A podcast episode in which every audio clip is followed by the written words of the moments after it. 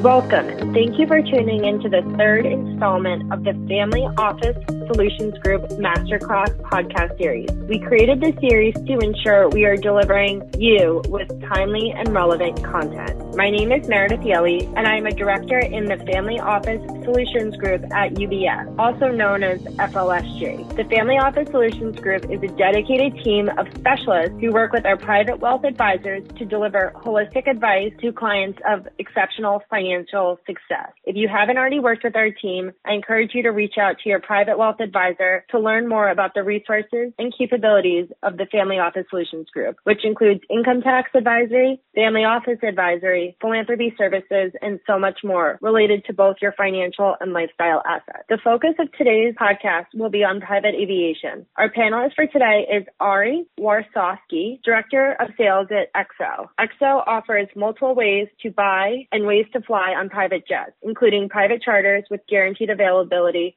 and single seats on shared flights. Ari will be discussing the different options available for flying private, factors to consider when deciding on the right solution, and some common pitfalls and oversights to be mindful of. Before we start, I want to mention the following. XO is included within the UBS professional network, but is not affiliated with UBS. Inclusion of XO on the professional network and the selection of this firm to brief clients on private aviation is not a recommendation of or a business referral to XO. Ari, thank you so much for joining us today, and let's dive right in. So my first question is, can you walk through the different options available to clients who wish to fly private? Yeah, absolutely. And thanks for uh, thanks for having me, Meredith. So we see a number of clients, um, you know, call us looking to, uh, I guess, charter private jets, and a lot of questions we get is, well, we hear about all these different uh, ways to fly, and uh, kind of outline the differences between those. So, um, really, on the broadly speaking, you have ownership and you have chartering. Um, and within each one of those categories, there's several ways to do it. So on the ownership side, you're going to come across whole aircraft ownership. And this is a very simple buy an airplane, put it under a management company. Um, it's your aircraft and you fly.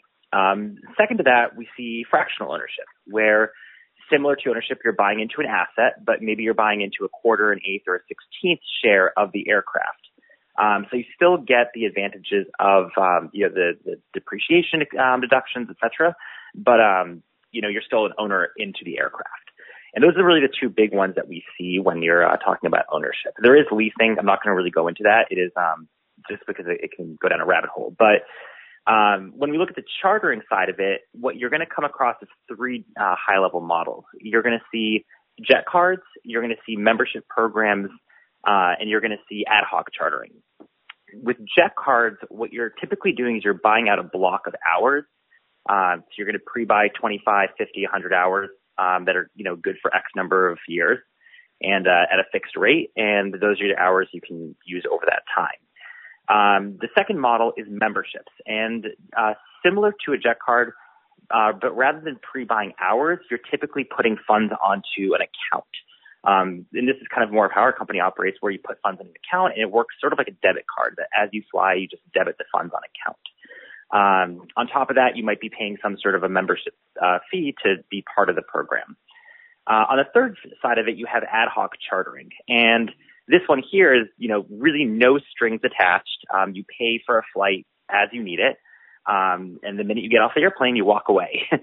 so really on one end of the spectrum, whole aircraft ownership, really the most investment, longest term commitment, um, you know, most variables to consider. On the furthest end of the spectrum opposite that, you're going to see ad hoc chartering where pay for an individual flight and the minute you get off the airplane, you know, you write the check and you're done with it. Um, and there are, you know, multiple, uh, considerations for each one of these that we're going to dive into um, I seem a little bit further, but those are the big ones. Ownership, chartering, and the subsets thereof. Yeah, absolutely. And I think it's important to mention that, you know, all these different options are not mutually exclusive and they can be done in combination with one another. And I really appreciate you kind of breaking down the whole sector overall and just talking about the different options. But can you elaborate a little bit more? And this is kind of what you were alluding to. We would be getting on later in the discussion. Is just what are some of the things that someone should consider when they're choosing the right solution for them in regards to private aviation. Yeah, absolutely. And you actually mentioned a great point, um, just a, a good lead in, I guess. Um, they're not mutually exclusive. So we do see a number of clients who will own an entire aircraft and they'll actually also have a jet card or membership to supplement that when the airplane is down. Um, or they may have multiple memberships that focus, you know, each each company focuses on a different aircraft type, some for longer range, some for shorter range. So, um, yeah, exactly. It's that there might not be one right solution, but it could be a combination thereof. So the first thing you're going to want to consider when you're looking into, um, you know, going down either an ownership or chartering path is going to be what's your flight profile. This is probably the most single most important question. Uh, and within this, you're going to start to ask yourself, okay, well, how often do you fly? Are you flying every single week for business? Is this going to be something that you're going to be using maybe twice a year to go between uh, New York and California, and that's it? Um, do you need to go internationally, or is it all domestic? So once again, how often are you flying, and what types of flights are you taking? Um, the second thing you're going to look at within this is what type of aircraft do you need. Um, it's one thing to to say, hey, I need a light jet that fits, you know, me and my business partner for all of our travel versus, oh yeah, whenever we take these flights, we're going with four of our closest family friends out to Telluride or Aspen and we need a 16 passenger Gulfstream. So, you know, once again, what type of aircraft is going to be a big deciding factor. Um, other things to consider, you want to, you know, figure out your call out. Is, are you typically booking last minute travel? Are you booking well in advance? Do you have flexibility when you travel? You know, maybe it's just kind of for vacation or maybe, you know, this is all for business. We have to be at a certain place at a certain time. So these are all questions to consider in developing what your flight profile looks like. Um, the other two factors to think about when deciding um, what's the right model for you is to look at both the financial factors and then, you know, the non-monetary factors. Um, and when you think of the financial factors, you're going to be looking at, um, you know, things like a capital investment versus um, what's the opportunity cost that, you know, if I, you know, buy an asset or I buy an aircraft, what's the alternative to being able to place that money into the market where it might, it might grow. Um, other terms might be, you know, financing terms. So if you're going to buy an aircraft, once again, uh, depending upon interest rates and the, the terms of financing, that could have a significant impact on what the total cost of this, uh, of this asset is actually going to end up being. Um, the third things you're going to be looking at is you're going to look at things like, uh, you know, uh, direct operating costs. Certain aircraft are more expensive than others. So going back to that flight profile, you know, if it's just maybe one or two people traveling on a short hop, do you really need a Gulfstream for that mission? Um, and then really importantly, tax considerations. I think this is a big one that gets overlooked. Every single state has uh, specific tax implications, and we're not tax advisors, so I'd recommend when if you do go down this road, whether it's for chartering or aircraft ownership, to really get a, um, a tax expert that specializes in aviation and can help guide you um, on what the best decisions will be from this, um, you know, from a financial standpoint. Um, and then the last one, when you're looking at, you know, this, I guess at least for the ownership model, is some people will purchase an aircraft and then put it onto a 135 charter certificate. And this means that um, essentially when you're not using it, you can potentially offset some of your costs by chartering it out. That being said, you want to think about, you know, hey, I just bought an aircraft. I'm going to have a bunch of random renters who are going to be in my airplane, might make it dirty, might scratch the seats. So once again, you know, just another item to consider there when thinking about the financial implications. Um, on the flip side of that, you have the non-monetary factors. You know, when you're debating between ownership or chartering ad hoc versus jet cards, um, are you looking for a consistent experience? Um, there's a number of brokers out there that you can go to, and every single time it's going to be on a different aircraft. Every single time it's going to be a different operator. Um, you may not know exactly what you're getting when you fly. There are a number of operators out there, or I should say, um, a number of programs out there where either the companies own their own fleets or um, they have a very consistent aircraft experience that every single time you fly, you're getting into the same aircraft. And of course, you know, the highest level of that, it's going to be when you own an aircraft or you have fractional, you're really going to get into that same aircraft. But um, that obviously comes at a, a significantly higher cost. And it's, you know, for some people, they say, look, as long as it's a safe, reliable operator and a clean aircraft, I know I'm getting, getting that every single time. Terrific. It's a slam dunk win. So, um, you know, consistency of experience. And another big one is going to be uh, aircraft availability. Uh, one of the things that we're seeing, especially um, since COVID has kind of uh, changed the shape of the industry, is a lot of people who are moving from uh, commercial over to private. First time flyers, um, you know, kind of getting stacked on top of the uh, legacy flyers who were previously flying private on top of the world opening. And there's a tremendous increase in demand for private aviation. So personally, what I, you know, would recommend is if you are looking to go down this road right now, try to find, um, you know, try to find a provider that either has aircraft on fleet or has some level of control over their operation and they can guarantee availability of aircraft on short notice.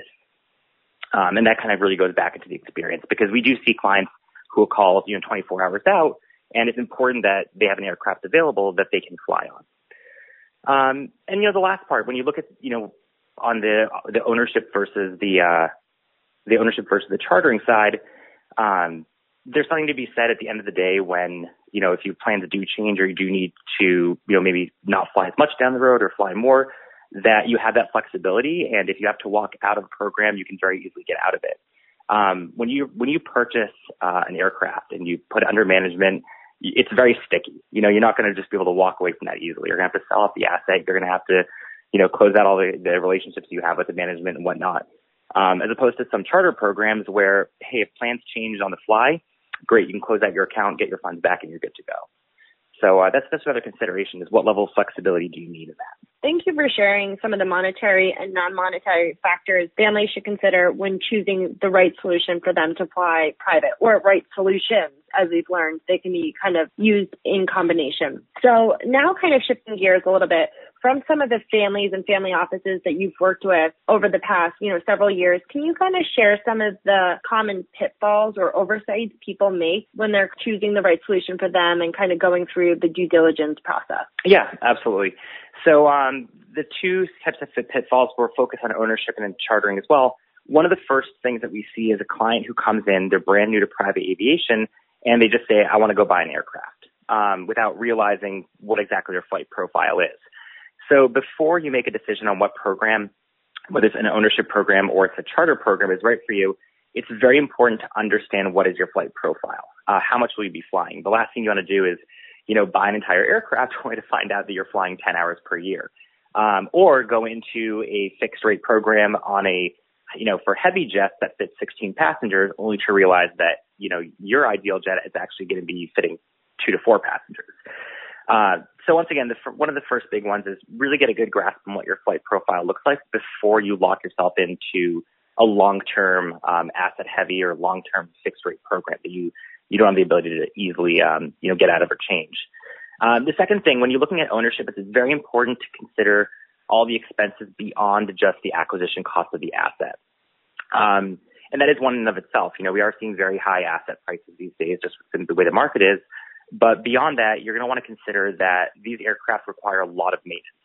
Um, and there's different maintenance levels. You know, you can go for the bare minimum that meets the FAA um, standards, or you can go put it on a, you know, the end of an MSP Gold platform that you're paying every single month, and you know, you're ensuring that all the proper maintenance is done exactly on schedule, um, you know, to the highest level. Uh, and each one of these comes with a different cost, so there are going to be factors that you're, you're going to want to consider. Um, and when it comes to aircraft maintenance, it's it's not necessarily cheap. So it's very important to understand um, what the acquisition costs, what the ongoing costs for the management and maintenance, uh, everything surrounding that. Uh, next, when you're looking at ownership, keep in mind that you're going to be needing to staff pilots. So if you're working with a reputable management company, you know, they should be able to get pilots, but good pilots, qualified pilots come at a price as well. So it's just going to be important to keep that in the back pocket um, or in the back of your mind when you're making these decisions. Uh, and as I mentioned before, you're going to want to think about the tax considerations that vary state by state. So if you are going down the ownership path, you know, definitely speak with the aviation tax advisor and uh, get their get their guidance on what the right course of action based upon you know where you're opening that LLC or whether they where the aircraft will be based, um, because that can all have a pretty significant impact on what the total uh, total investment is going to be.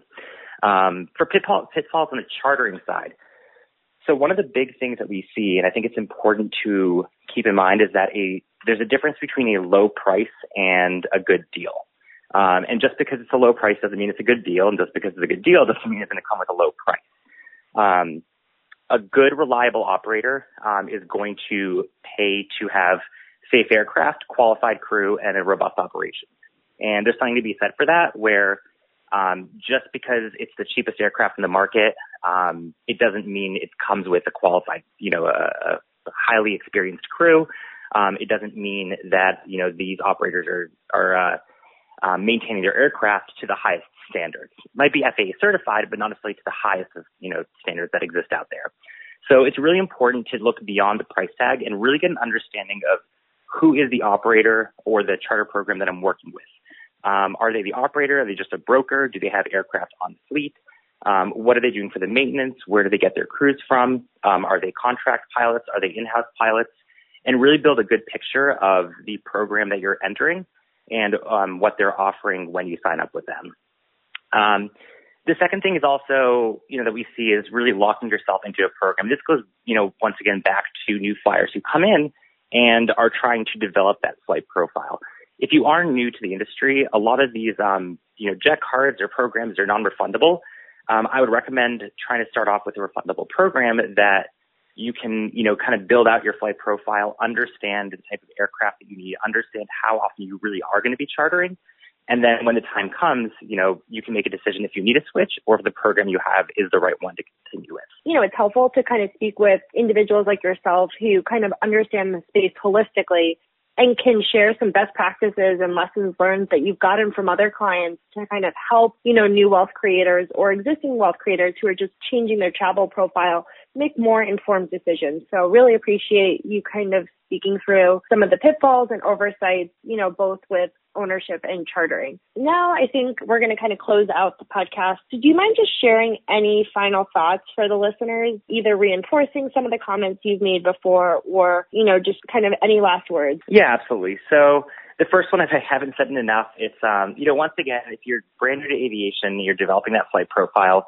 um, try to find a flexible program that will give you the ability to, you know, enter the world of private aviation, try different aircraft, um, see what what ends up being the the right flight profile for you as you kind of progress into either you know more fixed rate programs, large deposit amounts, or you know maybe even ownership if that makes the most sense. Um, second, you know, as we discussed before, uh, don't feel that you know you need to find a program that's going to fit 100% of your flights. Um, every single operator, every broker, every um, you know ownership program out there they each have different specialties, and what's important is to find a program that's going to meet about 80% of your needs. Um, and make that your primary program. So it could be something that, hey, I'm going to sign up for a membership that has the aircraft that I want that will give me 80% of the needs, and then I might charter ad hoc for the remaining 20. Or maybe I'll, you know, go into a fractional program for a certain aircraft type that, you know, is a slam dunk for me, and then I'll do a jet card for the remaining portion. Um, and I think that's a really good mindset to go into versus trying to find kind of the all or nothing guy solution. Um, and lastly, you know, I really can't stress this enough and really to do proper due diligence of every company that you're looking into. Um, how long have they been around in business? Uh, what type of aircraft do they have in their fleet? As I mentioned before, what's their maintenance and their pilots? Where do they come from? Um, even the individuals that you're working with. You know, it's important to find, uh, you know, a broker. It's important to find um, an advisor that you have direct line to them and you can always speak to them if you need anything um, because they're going to be able to, at the end of the day, guide you on the best choice um, you know, for your flight needs. Great. That concludes our podcast today. Thank you again, Ari, and everyone at XO for joining us today for a robust discussion on private aviation. I think, look, the COVID-19 pandemic has, you know, changed the way in which we do business and especially has changed the whole travel industry as well. And I think this is a trend we're going to see more and more with clients in the segment of wanting to find private and really needing to do an assessment on the different options and which is the right option for them. So we hope you enjoyed this podcast today. Please tune into future installments. We've done ones about consolidated performance reporting as well as cash and liquidity management and have a lot more to come. So thank you again for your time and please join us for future podcast. This commentary is for informational and educational purposes only and should not be relied upon as investment advice or the basis for making any investment decisions. The views and opinions expressed may not be officially those of UBS Financial Services Inc., and the firm does not verify nor guarantee the accuracy or completeness of the information presented. The information in this discussion has been prepared by and reflects the opinions and various investment views of the speaker. UBS Financial Services Inc. has not independently verified such information and does not guarantee its accuracy or completeness. This information is being provided to you for your information purposes only and does not constitute a recommendation or an endorsement by UBS Financial Services Inc. of the author of the securities or views stated herein. Any specific securities discussed should not be considered a recommendation or solicitation to buy or sell any particular security. You should not assume that any investment in any of the securities was or will be profitable. The past performance of of an index is not a guarantee of future results. Lyrical Partners and its employees are not affiliated with UBS Financial Services Inc. or its affiliates. As a firm providing wealth management services to clients, UBS Financial Services Inc. offers investment advisory services in its capacity as an SEC registered investment advisor and brokerage services in its capacity as an SEC registered broker dealer. Investment advisory services and brokerage services are separate and distinct, differ in material ways, and are governed by different laws